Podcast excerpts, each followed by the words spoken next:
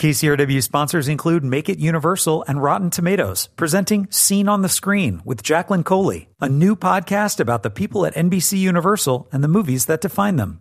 Available wherever you listen to your favorite podcasts. I'm Joe Morgenstern, the film critic of the Wall Street Journal. No nation has a corner on the cupidity, duplicity, stupidity, and willful blindness that fueled the subprime mortgage bubble of the mid 2000s. Only in America, though, could filmmakers illuminate such a dire subject and the financial debacle that ensued with the sort of scathing wit, joyous irreverence, and brilliant boisterousness that make The Big Short an improbable triumph.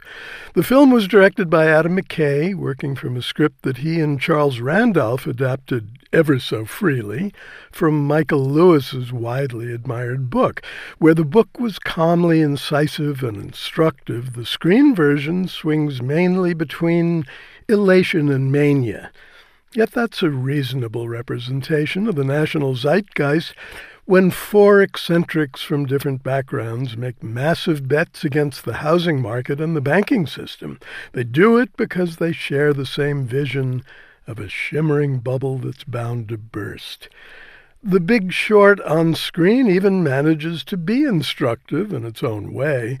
Some of the instruction is whimsical. Margot Robbie sips champagne in a bubble bath while she explains subprime mortgages, and some is philosophical. The movie's larger concern is human folly, and the subject is explored with resplendent zest by a cast that includes Christian Bale, Steve Carell, Ryan Gosling, and Brad Pitt.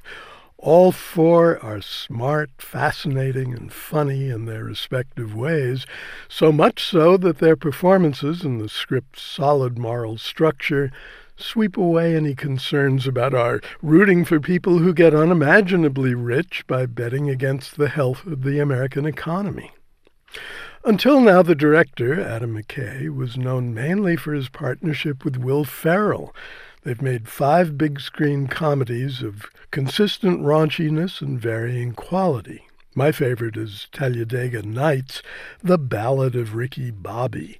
On the face of it, McKay might have seemed an unlikely choice for making a movie based on a book about business and finance, but his freewheeling style brings the whole surreal spectacle to life.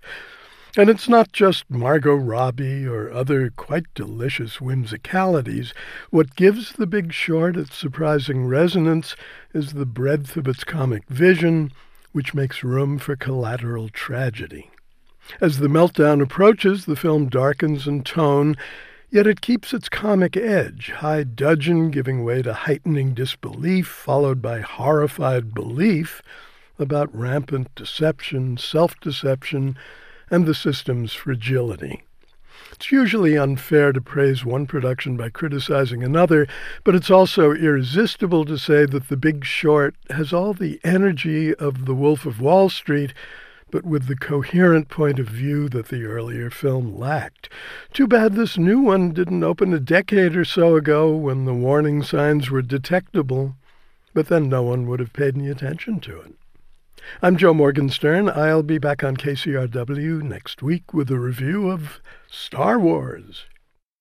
KCRW sponsors include Make It Universal and Rotten Tomatoes, presenting Scene on the Screen with Jacqueline Coley, a new podcast about the people at NBC Universal and the movies that define them. Available wherever you listen to your favorite podcasts.